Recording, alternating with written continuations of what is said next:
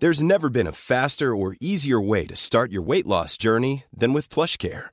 PlushCare accepts most insurance plans and gives you online access to board-certified physicians who can prescribe FDA-approved weight loss medications like Wigovi and Zepbound for those who qualify.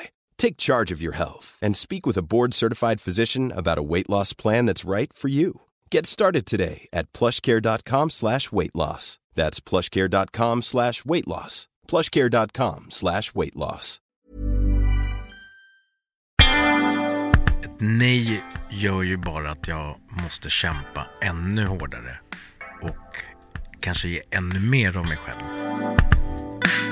Hur jag hanterar motgångar, det är inte att jag bara borstar av mig och blickar framåt, utan jag tror att man måste ha så här, jag har fan gråtkalas. Och då kändes det som att någon bara dödade min dröm. Välkommen till Visionärspodden. Hej Elaine! Hej Faye, hur mår du? Mycket, mycket bra. Mycket bra, jag också mår bra. Ja. Ja, Sett fram emot att spela in ett nytt avsnitt. ja jag med. Jag eh, tänker på eh, motgångar. Jag tänker på framgångar. Gör du? Nej, jag tänker på motgångar. För det är rätt viktigt tycker jag, att diskutera. Och hur just man kanske tacklar motgångar. Ja, och varför man ska tänka på eller varför det känns viktigt att prata om motgångar i just Visionärspodden, där vi pratar om visioner och, och mål, så är det ju motgångar kommer. Och äh, jag har haft ganska många, många tror så här, "Ah, men det är så lätt för dig och så vidare, men man har haft rätt många motgångar. Har du haft det?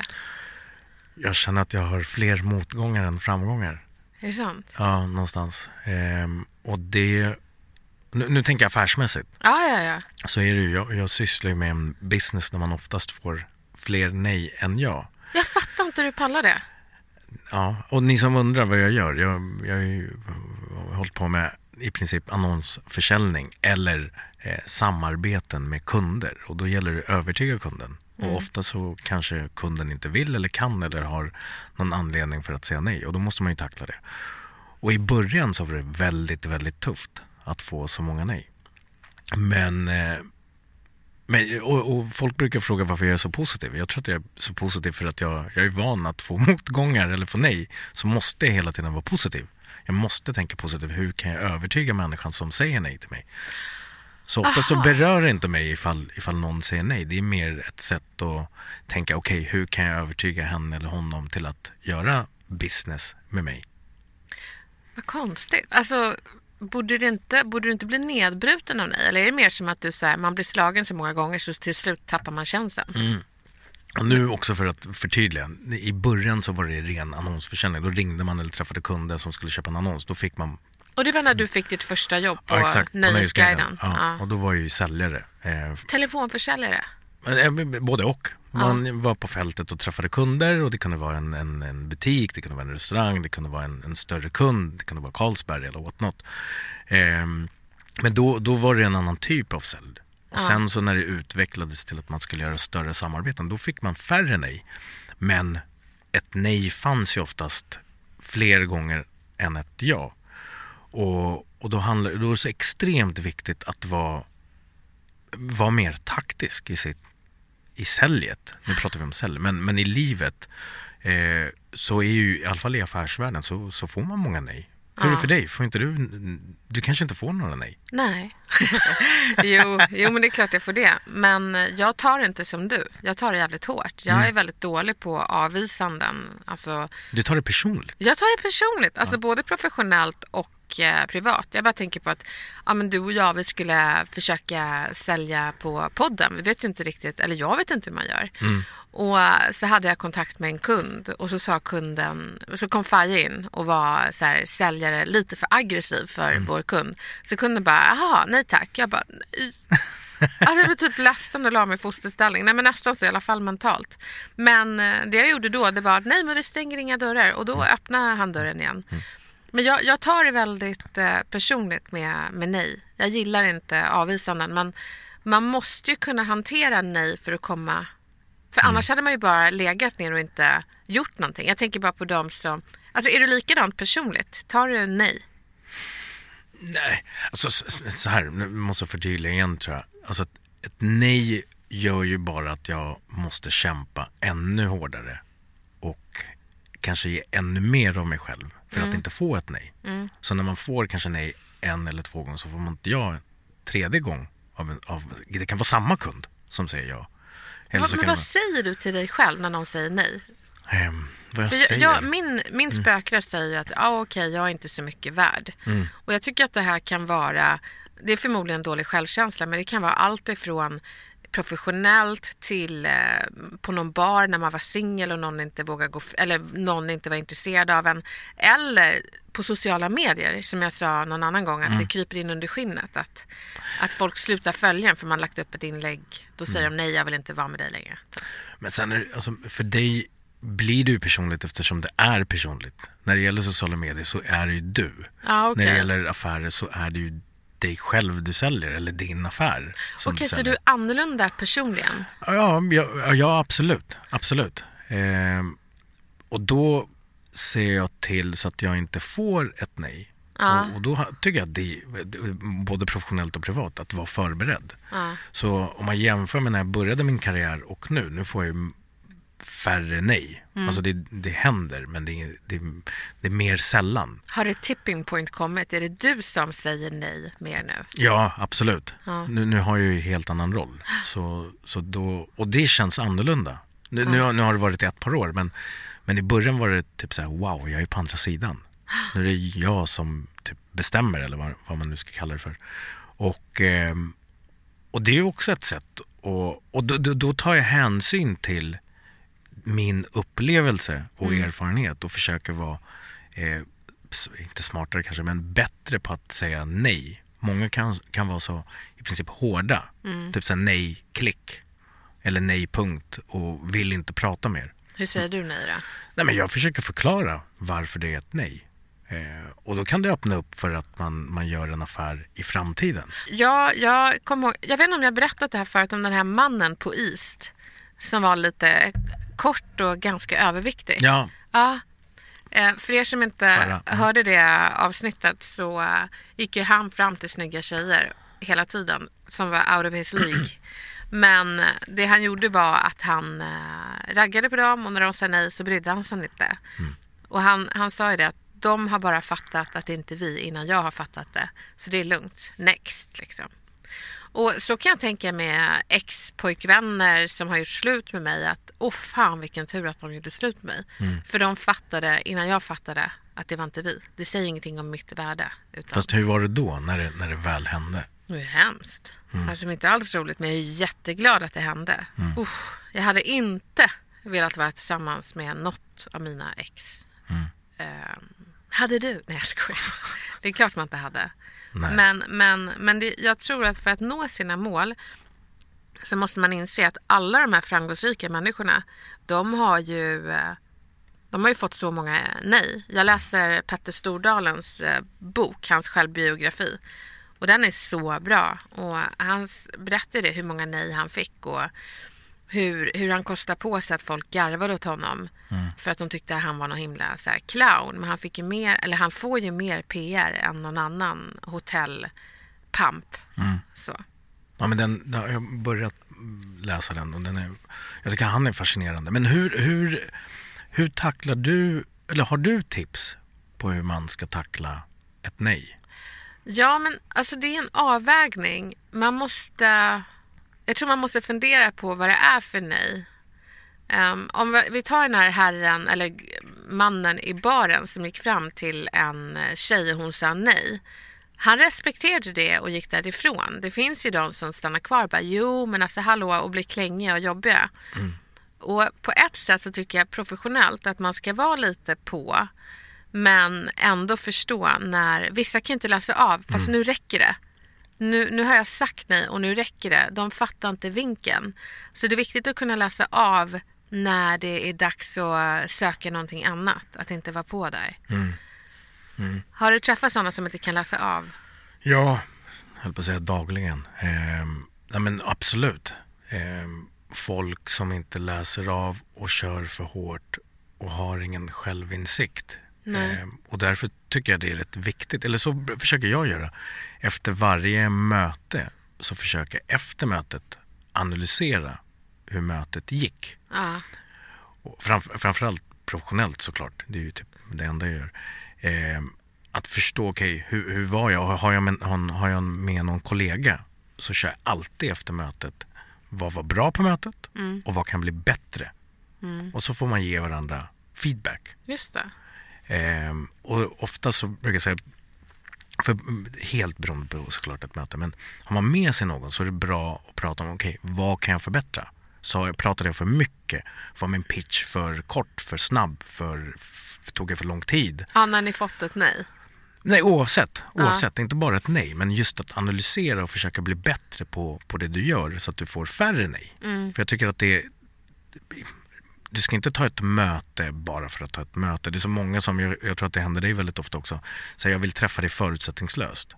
Nej, det är inte bra. Varför ska du träffa någon förutsättningslöst? Du har alltid en agenda. Det är viktigt. Säg vilken agenda är och Exakt. var ärlig med det. Och det, och det är ju superviktigt att ha en tydlig agenda när du hör av dig till någon. Säga så här, Elaine jag vill träffa dig för att jag vill ha jobb på Snacka snyggt eller jag vill att du ska lära mig hur jag kan bli bättre. Whatever, men var tydlig med vad du vill.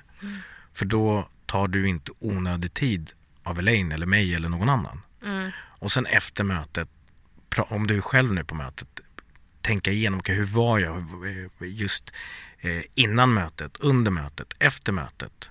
Hur jag, hur jag följer upp mötet kan ju också vara en sak. Ja, men jag tror så här, man ska inte ha rutiner utan man ska alltid läsa av varje situation och varje person för det är så olika. Men jag tänker motgångar generellt. Jag försöker tänka på hur jag har hanterat det. Mina, jag vet inte, mina livs största motgångar. Jag orkar inte med barndomen, det kan vi strunta i.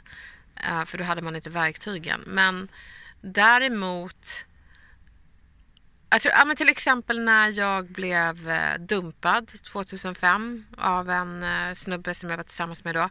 Det jag gjorde då, hur jag hanterar motgångar, det är inte att jag bara borstar av mig och blickar framåt. Utan jag tror att man måste ha så här, jag har fan gråtkalas.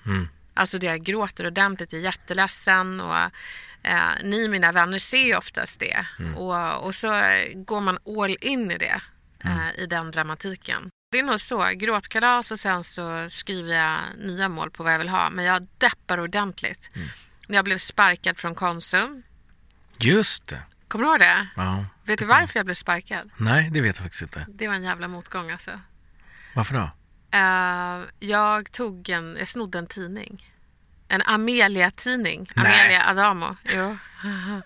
Du var Eller- typ 15-16 ju. Ja. Eller Nej, jag var fan äldre. Var du äldre? Ja, jag tror att jag var 18-19. Oj. Okej. Ja. Varför snodde du en tidning? Nej men, alltså så här... Men då hade du snott rätt mycket innan. Vad elakt jag är. Ja, kanske. Nej. Nej, jag hade inte snott en massa innan. Men däremot hade jag så här, varje gång man gick förbi godisgrejerna, då tog man ju godis och åt. Alltså det var ju ingen grej. Och man kunde ta med sig någon tidning hem ibland. Alltså jag trodde inte det var sån jäkla big deal. Och jag hade ju sett eh, vissa andra göra det och andra gjorde det absolut inte. Men så var det någon sån här butikskontroll ute som skrev upp allting vi hade i våra väskor och då hade jag en Amelia-tidning. Den var väldigt bra för övrigt. Amelia Adamo. Henne Ja. borde vi ha som gäst. Ja, det borde vi verkligen. Hon är fantastisk. Men, eh, det, och det måste jag berätta för henne också.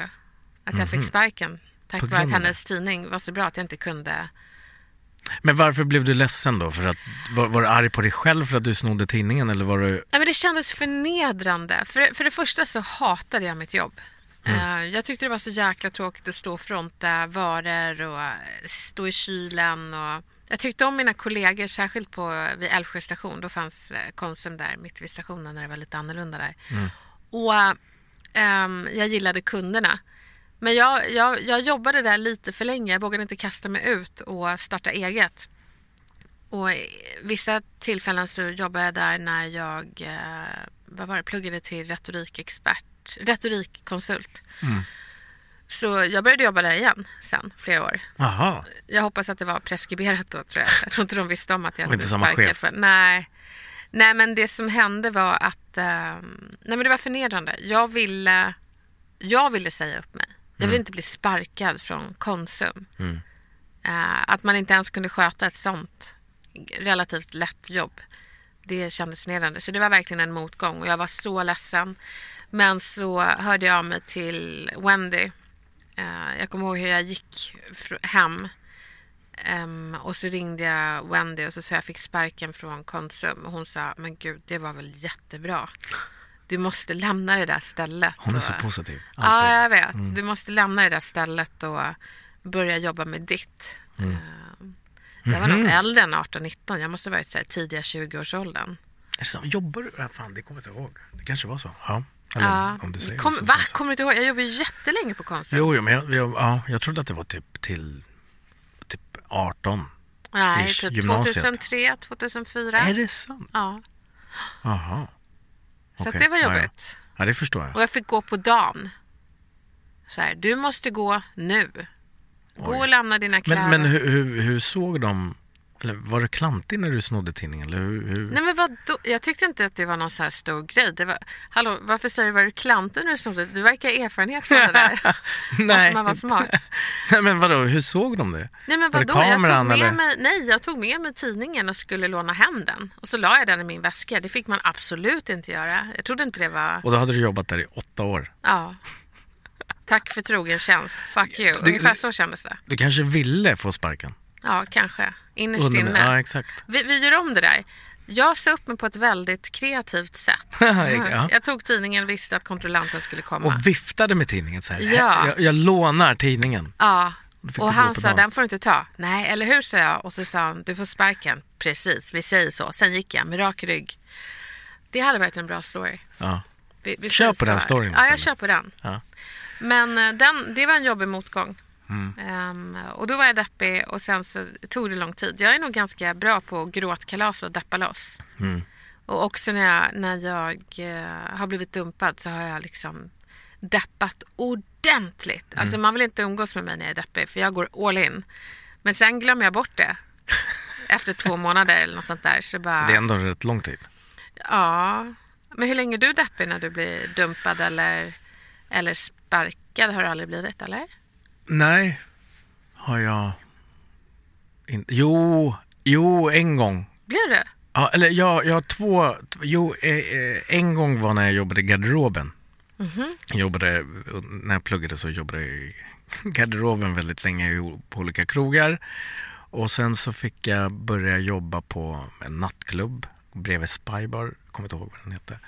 I alla fall, eh, efter passet så var det en, en vakt som, var, som alltid räknade kassan. För då var det cash på den tiden. Och då fattades det 20 spänn. 20 eller 50 spänn. Och, och det var, vi, var två som jobbade i den garderoben. För, försöker du skylla på den andra nu? Nej, nej, nej, nej. Nej, så här. Jag var så, och jag fick, jag fick sparken. Eh, för han trodde att det var jag. Och, och jag tror inte att det var jag eller den andra personen, för jag kände den andra personen väldigt väl. Och vi, alltså man, man har inte, om, varför skulle man sno 20 spänn och få sparken? Nej. Det var verkligen så här, ja, typ 20 spänn eller 50 spänn, kommer inte ihåg, skitsamma. Men jag var så ledsen för att jag hade inte gjort någonting. Nej. Så jag blev anklagad för någonting som jag inte hade gjort och det var pinsamt och det var jobbigt och jobbet var väldigt viktigt för mig för jag behövde cash. Eh, och då, då blev jag sjukt, sjukt ledsen. Så det var typ, ja det var, jag fick ju sparken därifrån. Men, men jag kommer ihåg när jag spelade fotboll. Men hur, gjorde, hur hanterade du det då, när du fick sparken? Jag, oftast, ja, fan jag hanterar motgångar, eller ja, alla, ja, pri, framförallt privata motgångar på exakt samma sätt som jag gjort det typ sen jag var 10 eller 15. Aha. Går in på toaletten, i princip lägger mig i fosterställning och gråter. Gör du? Ja, jag gråter ut. Fan vad bra. Ja. Men då vill jag gråta för mig själv. Ja, varför det? Jag vet inte. Jag, jag, du, ja, du känner mig. Jag, jag, eller med dig brukar jag prata, inte längre kanske, men om känslor. Men jag jag har inte varit så bra på det. Nej, jo, men alltså jag har ju, vi gick ju, du och jag, när vi var tonåringar så eh, gick vi, jag kommer ihåg vår långa promenad, jag tror att det var så här 1995. Ja. Du hade bråkat med din mamma. Och jag kommer ihåg hur vi gick och du berättade att du var ledsen. Ehm, och så, sa, så började du gråta. Ja. Det var så jävla fint och, och du lät dig själv gråta. Och, ja, vid gungorna. Ja. Jag kommer inte ihåg var gungorna var någonstans men jag kommer ihåg att vi tittade på gungorna för att det var så laddat ögonblick. Och så sa du att eh, jag blir så ledsen och eh, du ville verkligen bli någonting. Vi var ju bara barn då. Mm. Och jag vet, du hade inte skött skolan så bra. Jag kommer inte ihåg. Jo, men jag tror att du hade inte skött skolan så bra. Och din mamma som är fantastisk, hon var bara så här, hon hade väl fått någon affekt och så här, vad ska det bli av dig egentligen? Och det var väl den motgången som triggade dig, för du var verkligen, du ville göra din mamma stolt. Och eh, hon var besviken på dig. Och det tycker jag är så häftigt att det verkar vara en trigger för dig. Du får inte göra din mamma besviken. Så du verkligen grät och snackade om att du gjorde henne stolt. Hon är väl sjukt stolt över dig. Ja, absolut. Absolut. Hon Men- var, mm, Men då kunde du gråta inför mig. mm, mm. Du var jätteledsen. Men varför kan du inte göra det nu? Alltså på samma sätt. Jag vet inte. Det Du bara- tycker inte om att gråta inför folk. Ja, dels det och sen vet inte. Jag, jag, nu när jag blivit äldre så har jag svårt för att gråta. Ibland vill jag gråta, typ. Jag grät jättemycket när jag fick veta om min dotter. Mm. Eh, när jag fick veta om pappa. När Då din inte dotter sluta. fick... När min dotter, eller men, när vi fick veta att hon har språkstörning och annat som vi for, fortfarande undersöker. Men samma dag så fick jag veta om pappa, om att han har cancer. Ehm, och det var i april 2018. Och helvete vad jag grät. Jag tror att jag grät för typ så här 15 år. I ett par dagar i princip. Jag, kunde, inte, jag kunde inte sluta. Ehm, Hur mår pappa idag? han mår sådär. Eh, vi ska rätt snart väl, eller vi får ju provspara, provsvar och allt möjligt rätt, nästan varje vecka. Eh, så vi får se. Men han har blivit mycket svagare så det är tråkigt. Det gör mig ledsen. Eh, men ja, det är jag tror det är viktigt, så som du sa, att ha lite gråtkalas och liksom på något sätt borsta av det. Sen om det tar en dag eller flera dagar eller veckor, det får man ju bearbeta. Men jag tror det är viktigt att, att vara ledsen. Jag tror det är viktigt för män framförallt. För det är min hypotes att ni lär er att ni inte ska gråta. Mm. Att ni liksom ser James Bond och diverse människor. Ja. Nej men liksom de, de här macho, att det är inte förenligt med att vara man. Mm. Man säger att gråta är kvinnligt, men det där är helt fel. Att gråta, det är inte, det är inte kvinnligt eller manligt, det är mänskligt. Exakt. Alltså det, det är så viktigt. Och det tänker jag på, det, det var ganska gripande i uh, Petter Stordalens bok. Där han berättade att när han kollade på um, TV med sin pappa när han var liten så kollade de alltid på något avsnitt och något, någon serie. Och då började alltid hans pappa gråta under den serien. Varje vecka kollade de på den serien. Och eh, Petter Stordalen tyckte inte att serien var rörande. Mm. Men han började gråta för att hans pappa började Pappa grät. gråta. Ja. Och det, det tycker jag är så jäkla fint och jag kan önska det till mina barn att, eh, att de får se sin pappa gråta. Att man inte sväljer eller blinkar bort för att man, man ger barn en eh, känslomässig eh, väg och, och kompetens. Och att man avdramatiserar istället för, jag tror att det, det man behåller inom en, det kan göra en sjuk. Det är viktigt att Millions of people have lost weight with personalized plans from Noom, like Evan, who can't stand salads and still lost 50 pounds. Salads, generally, for most people, are the easy button, right? For me, that wasn't an option. I never really was a salad guy. That's just not who I am. But Noom worked for me. Get your personalized plan today at Noom.com. Real Noom user compensated to provide their story. In four weeks, the typical Noom user can expect to lose one to two pounds per week. Individual results may vary. Ever catch yourself eating the same flavorless dinner three days in a row? Dreaming of something better? Well, HelloFresh is your guilt-free dream come true, baby. It's me, Kiki Palmer. Let's wake up those taste buds with hot, juicy pecan-crusted chicken or garlic butter shrimp scampi. Mm. Hello Fresh. Stop dreaming of all the delicious possibilities and dig in at HelloFresh.com. Let's get this dinner party started.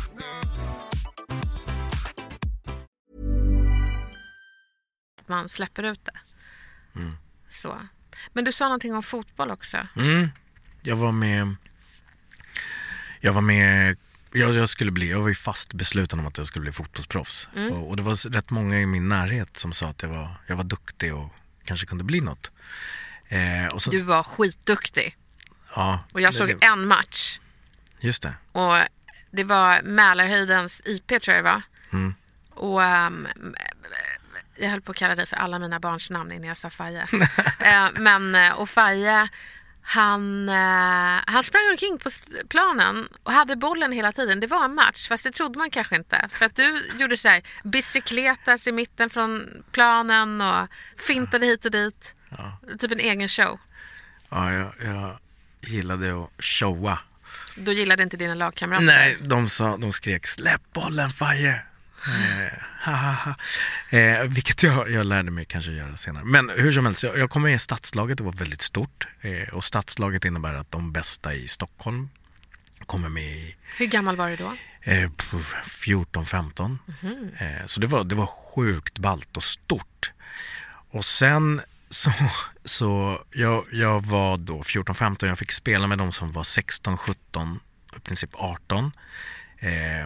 Så jag vet inte ifall jag hade, jo jag hade nog lite hybris. Så jag fick, eh, så spelade vi en intern match med stadslaget. Och jag var forward i vanliga fall och gjorde många mål. Men jag fick spela högerytter.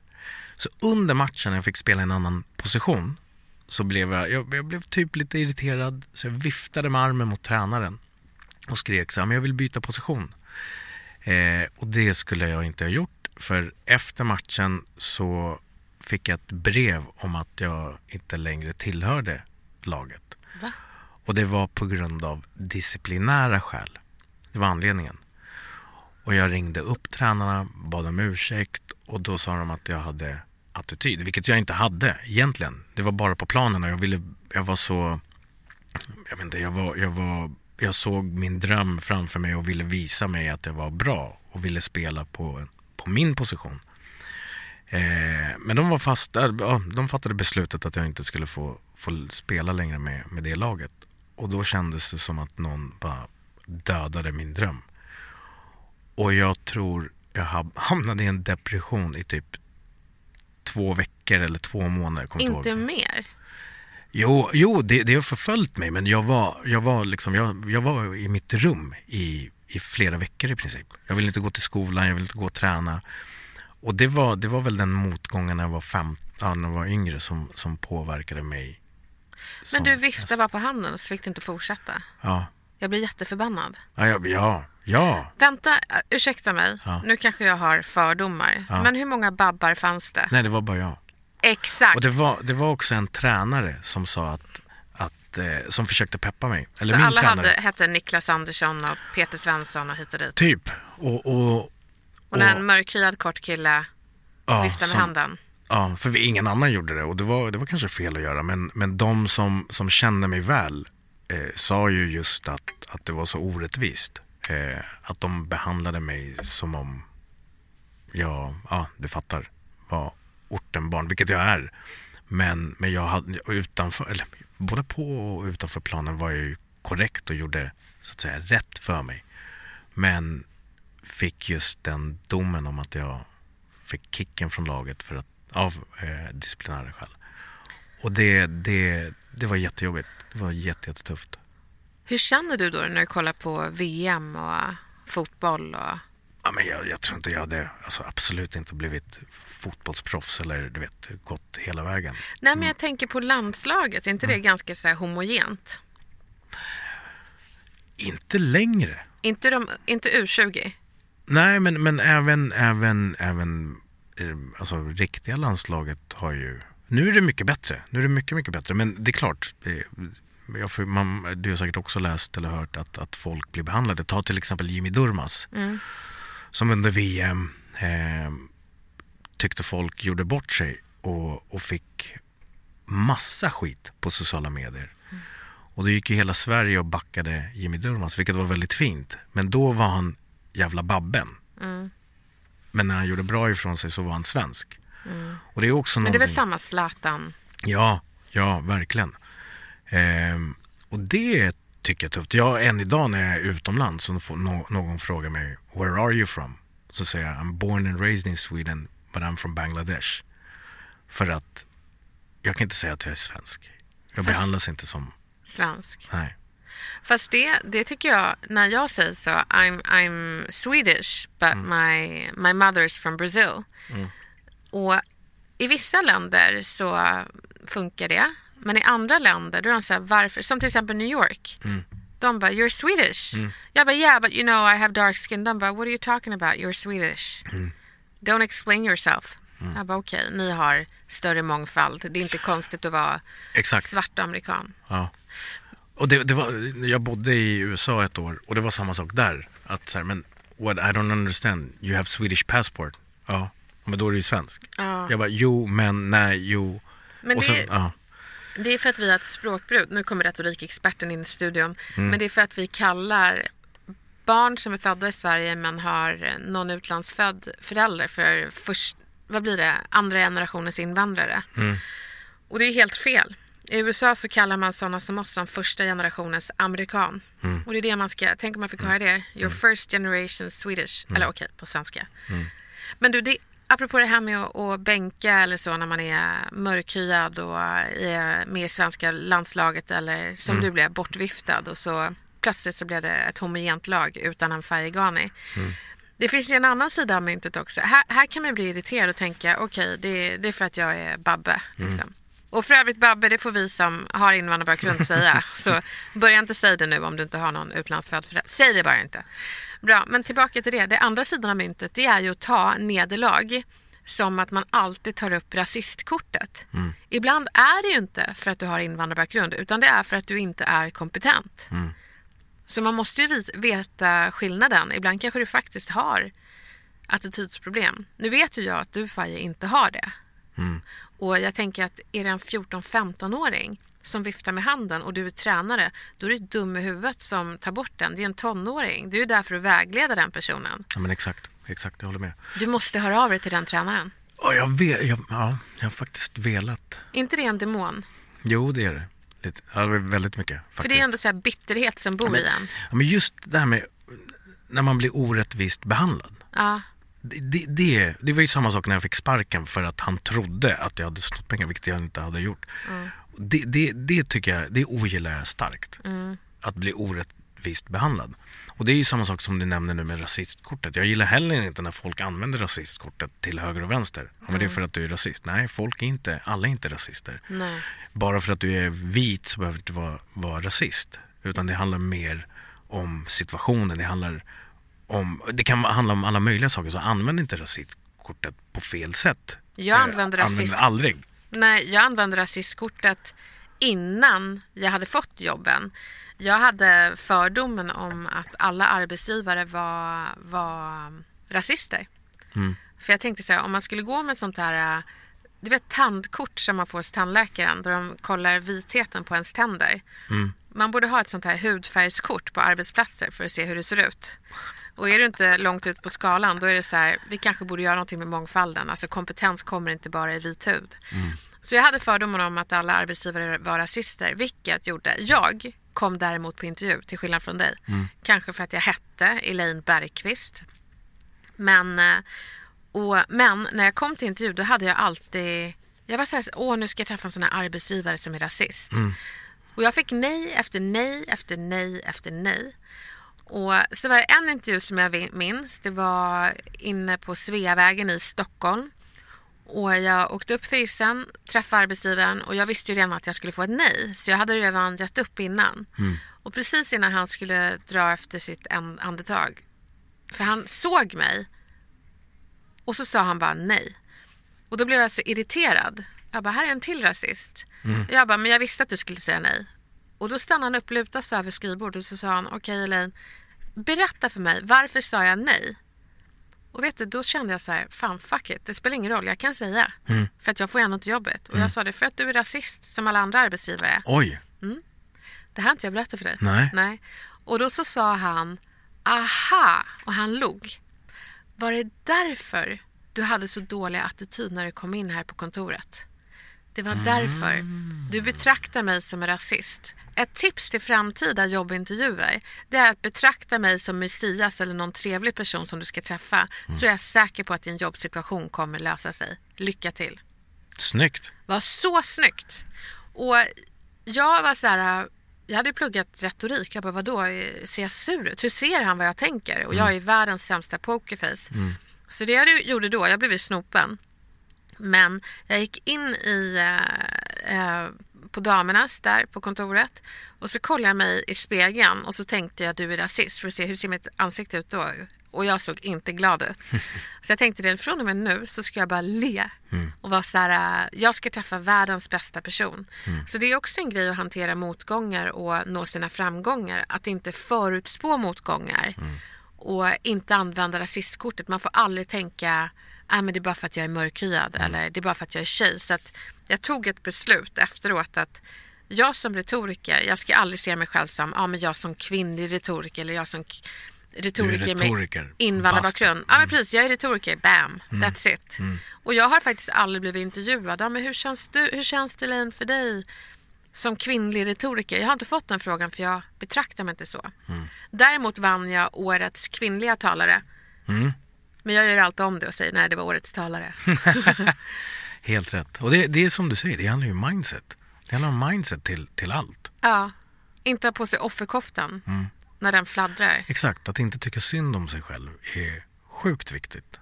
Och det är ju samma sak när du har ett mindset om att han kommer säga nej eller hon kommer säga nej igen. Då går du med inställningen att men det, är redan kört. Utan gå alltid in för att vinna, vad den är, tycker jag. Ja, och det finns rasister, men det Ja. finns också rasistkortet. Och där måste man göra en avvägning att inte. Men jag tycker att, den, jag tycker att du ska ringa den här tränaren. Bara för att få bort demonen. Och Jag tror inte han kom, kommer ihåg mig, men jag tycker, nej men säg så här, du kanske inte kommer ihåg mig, men jag kommer ihåg dig. Och jag skulle vilja ställa dig en fråga. Hur ser du på tonåringar? Är de rebelliska? Ska man vägleda dem? Ska man ge dem en chans?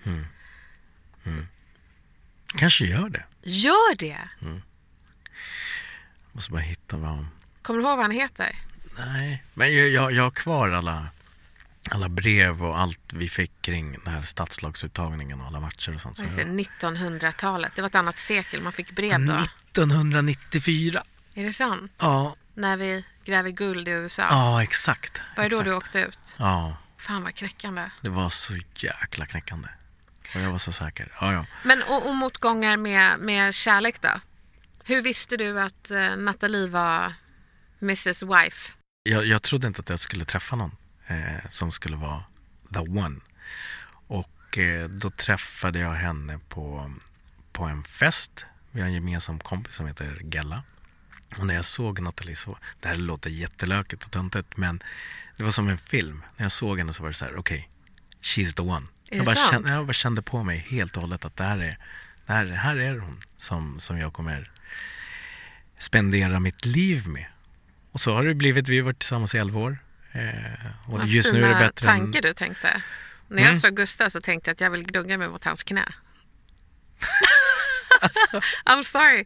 Jag ville bara ligga med honom. Jag ber om ursäkt. Men eh, jag trodde faktiskt bara att vi skulle ligga. Men så blev han the one. Och vad jobbigt det blev. Men du tänkte blev- de här vackra tankarna. Jag tänkte vackra tankarna. Fåglarna flög, Ja. vi ska gifta oss. Elaine, va- varför? Det är så roligt, du är så känslig. Faye är jättepryd. Han tycker Nej inte... men, ja, jag vet inte om jag, jo jag kanske är pryd. Jo men det är du. Men, ehm, Förlåt, jag förstörde. Men berätta. ja det gjorde du. Du, Att, du förstörde hela stämningen, nu vill jag inte ens prata om det här. nej, men eh, du tänkte att she's the one.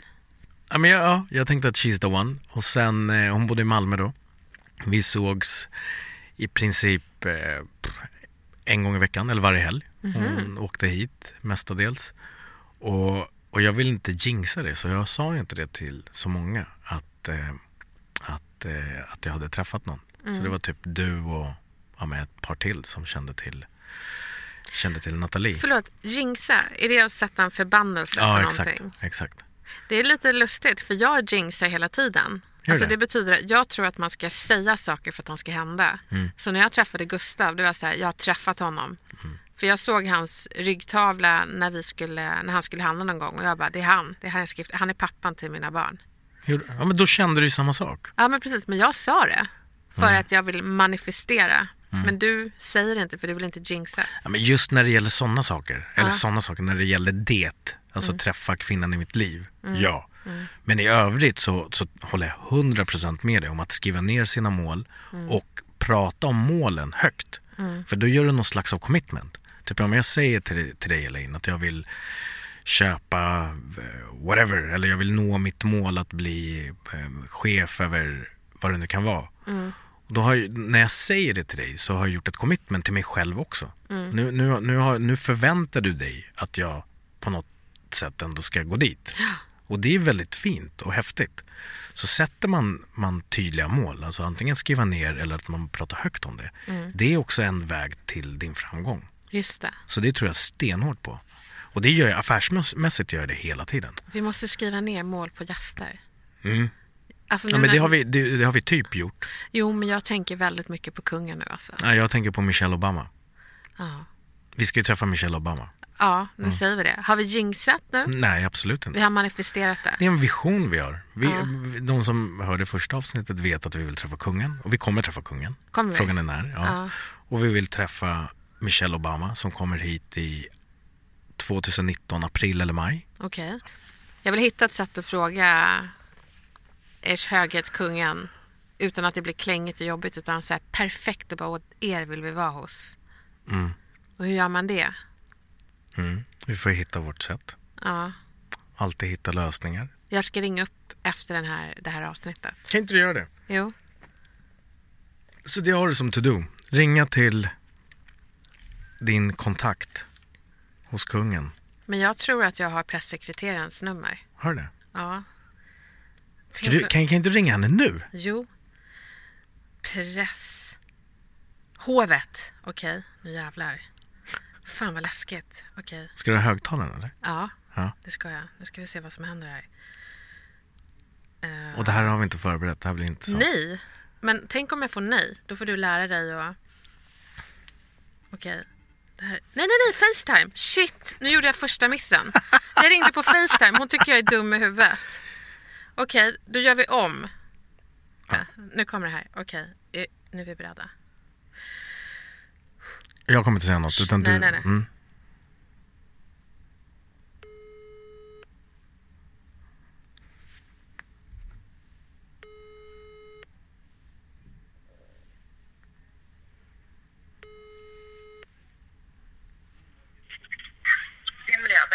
Hej Emily, det var Elaine Eksvärd. Hej, Emily, hur är läget? Jo, det är bra tack. Ja? Hur är det med dig? Jo men det är bara bra. Jag är lite lite nervös när jag ringer för jag har en, en eh, fråga som inte jag vet om, eh, om ni har fått. Det kanske ni har fått jättemånga gånger. Men eh, jag driver tillsammans med min barndomsvän Visionärspodden som handlar om visioner och nå sina mål. Och, ehm, och vi vill inspirera framförallt uh, ungdomar som kanske kommer från förorten som jag och min barndomsvän som håller i podden. Vi är från Bredäng och, och har tagit oss en liten bit. Och ehm, en av våra högsta drömmar, eller en av mina högsta drömmar är ju att ha med kungen i podden i framtiden. Just det. Hur, hur, jag vet inte hur han har medverkat i poddar. Eh, jag, jag ska inte säga 100% att det aldrig har hänt, men vi ligger lite lågt med poddar. Ja, jag förstår. Eller vi har gjort det tidigare. Nu vet jag inte hur det kommer se ut framåt. Nej, Ehm, men du, alltså, du får jättegärna skicka in en förfrågan till oss för att vi har ju lite handläggningsprocesser och det ska diskuteras i olika grupper och sådär. Ehm, Jag kan, jag kan mejla dig ehm, frågor på förhand. För det kommer ju vara väldigt förutsägbar, förutsägbart och sen så syftet är ju som sagt att inspirera barn ute i orterna eftersom det är så segregerat i Sverige. Och, ehm, och att de får se att man kan komma i närheten och prata med någon som eh, bor på slottet. Det, det tror jag skulle ge en enorm inspiration i dagens politiska läge. Absolut. Ehm, men skulle du kunna, för jag har bara ditt nummer, det är inte så bara, men skulle du kunna smsa mig din mailadress så skickar jag frågor och syfte på förhand. absolut. Jag, jag skickar eh, till våran allmänna presslåda, kan jag skicka mejladressen. Eh, så kan vi göra så att du kan komma in med en förfrågan. Det behöver inte vara exakt frågor du ställer, men lite mer kring eh, själva medverkan och bakgrund om podden och så. Ja, Eh, så att vi lyfter det. För först så tar vi beslut kring medverkan. ja men gör det. Eh, Ja, så, eh, men jag skickar dig eh, vår mailadress på sms och sen så får vi höras på mailen. tusen tack. Okej, ha det bra Emelie. Ja, detsamma. Ha det gott. Ja. Hej. Alltså! Var det jätteläskigt? Du är så jävla bra Elin. Det är helt sjukt. Nu spelar jag in också. Ja, jag har spelat in hela. Men allmänna presslådan. Nej men det, det löser vi. Men alltså, du är, jag har sagt det innan, jag säger det igen. Du är världens bästa säljare. Tycker du? Ja, du är så jävla bra. Jag är ju skiträdd för att få nej. Men du, nej. Alltså, så, så här, jag tycker att man ska förbereda inför Ja. ett sånt samtal. Men det, allt sånt kommer så naturligt för dig. Nej men det måste också vara rätt läge. Ja. Jag, får, jag Så hamnar få lite så här, moment. Bara, Nej men nu måste jag. Ja. Jag måste bara ringa. Och du gjorde ju det så snyggt. Tycker du? Ja, du la upp det så himla, himla ja, du gjorde alla rätt man kan göra. Tack. För syftet är ju att få en kontakt. Ja. Och det har vi fått. Nummer två, det är att de ska fatta ett beslut. Du gav henne bra argument. Du berättade också att han kan förbereda sig innan om han nu behöver. Så allting är ju supertydligt. Så att de kan fatta ett beslut. Så nu behöver vi skriva ett skarpt mail. ja men precis. Så att vi får in kungen. Mm. Men, men just det där är ett superexempel. Eller det bästa exemplet ever på att allt är möjligt. Man måste bara göra det. Man måste fucking alltid göra det. Bara, bara kör. Och inte tänka så här, tänk om de säger nej. Ja, För, de, för du, tänk om de säger ja. Det är exakt. så man får tänka. Ja. För grejen är den, man får inte vara rädd för nej. För det värsta tanken jag vet är ju tänk om. Mm. Men vi hoppas att kungen säger ja. Ja, jag tror kungen kommer säga ja. ja. High five på den. Jävligt bra jobbat. En minut, en timme och en minut. Ja, kanske Bam. lite för långt men vi kommer klippa så det kommer bli skitbra. Bra jobbat Elaine. Du med. Snart har vi kungen här. Ja. Boom! Boom, hejdå.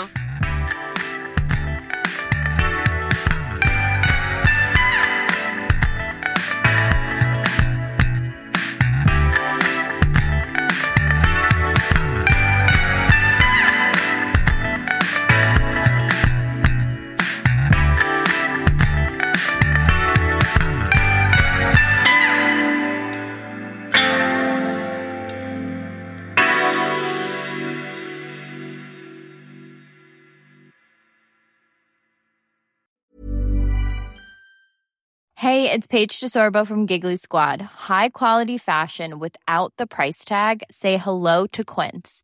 I'm snagging high-end essentials like cozy cashmere sweaters, sleek leather jackets, fine jewelry, and so much more. With Quince being 50 to 80% less than similar brands. And they partner with factories that prioritize safe, ethical, and responsible manufacturing. I love that. Luxury quality within reach. Go to quince.com slash style to get free shipping and 365 day returns on your next order.